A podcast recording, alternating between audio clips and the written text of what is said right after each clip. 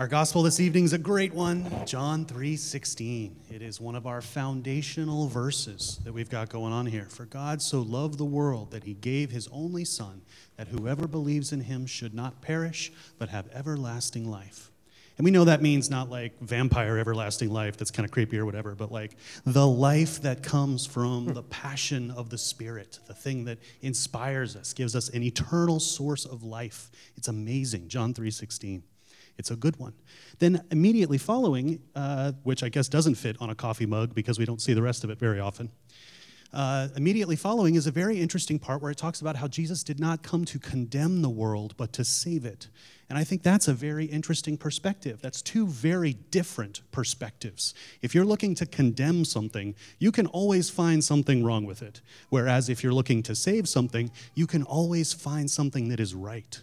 It's much like remodeling a house. Anytime you go to remodel a house, you'll find people who, if they're looking at a house that has problems, they think, oh, this is wrong and that's wrong and this is wrong. We got to just tear it down.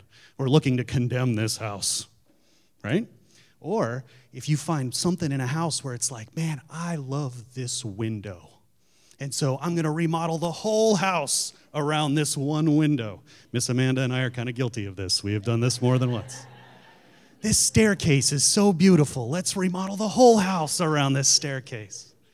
So, if you're coming at it with the perspective that you want to save it, that is a very different perspective. And that is the perspective that Jesus came with. And then, oh no, darling. and then, last but not least, there's a whole lot of talk about darkness and light. And I think this is a wonderful analogy. It's a very interesting way to think about it. And we are in a circumstance, and we get in circumstances where we think about darkness and light. So, who here has ever been in a cave? You guys been in a cave? It's awesome. And I've had the opportunity, very nicely, to be able to be in caves all over the world. I've been in caves in Europe, I've been in caves in uh, Arizona. It's been lots of fun places. And there's very often a place in a cave. I don't know if you guys have experienced this, but if you take any sort of touristy type cave tour, there comes a moment where they decide that they're going to turn off all the lights, where there is zero light. And that is fascinating. We don't get in circumstances very often where there's zero light. But when there is no light, it is a special kind of darkness.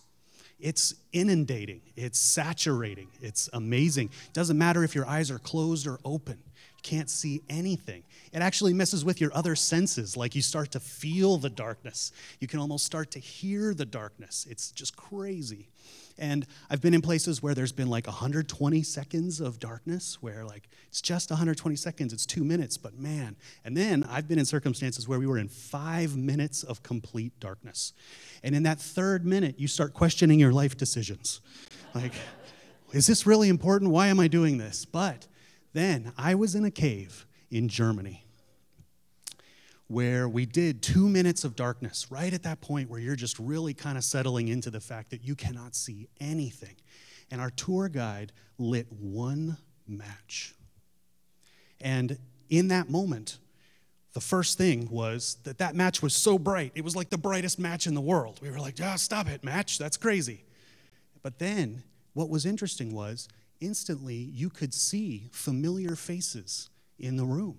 So when you were just inundated with darkness, all of a sudden there were familiar faces. And then, just from that one match, we could see the top of the cave. It was crazy.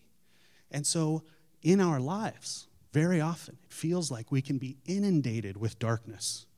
But if you can find that one little light, then all of a sudden you can see familiar faces you can see the top of the cave and you can find your way out.